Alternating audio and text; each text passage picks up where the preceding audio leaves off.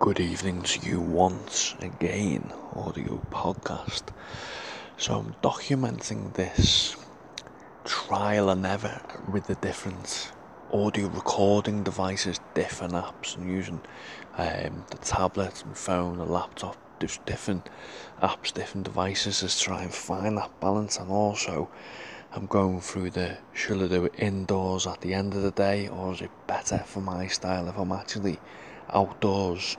Barefoot in a natural environment, probably you have to say I've got to be more authentic to what I'm doing, even though I don't want to disrupt the natural mindfulness of nature connection you've got to get um, this. These are the questions. These are the questions.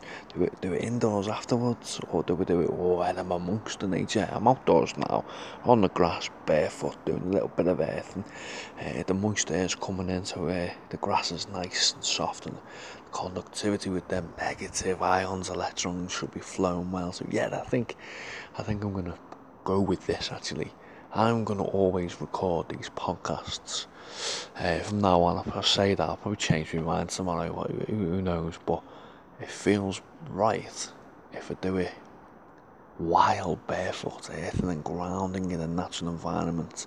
It's just what device I use now. So I've downloaded this new app um, on the Android Play Store. So uh, it seems to be going okay so far. So I'm going to probably roll with this anyway. But I'm sure anyone who's getting into recording audio gamers uh, experimented with different styles, different devices, uh, different times of where to do it, when to do it.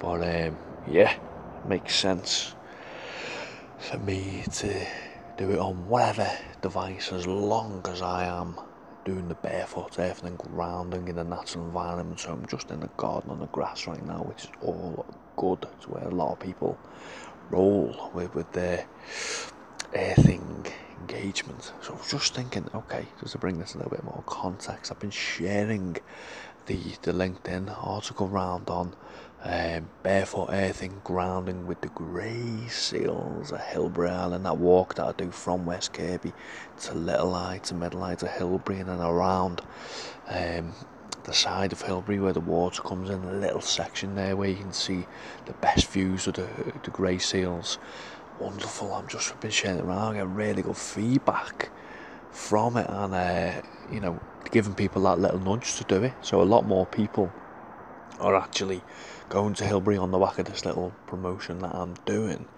But also, I wanted to speak about the concept of social norms. So I've gone barefoot, you know, earth and ground, a variety of different places, Liverpool City region, but quite a lot of the time you know, it's just me with with my feet out. You know, other people are wearing like hiking boots or trainers or whatever, and you can sometimes feel a little bit awkward. However, on West Kirby Beach on that walk to Hilbre, there's a lot more people who are barefoot, so there's that social norms where more people are doing it anyway, so you feel like quite comfortable, you know, walk, walking barefoot. I mean, I, I do now anyway, but anyone new to it, um, it's probably a good place to go because you've already got lots of people who are, who are rolling barefoot anyway, so social norms, West Kirby Beach, for me, so far, is um, the best place to uh, enjoy some barefoot earthing and grounding and if you want to you walk all the way to Hilbre Island barefoot.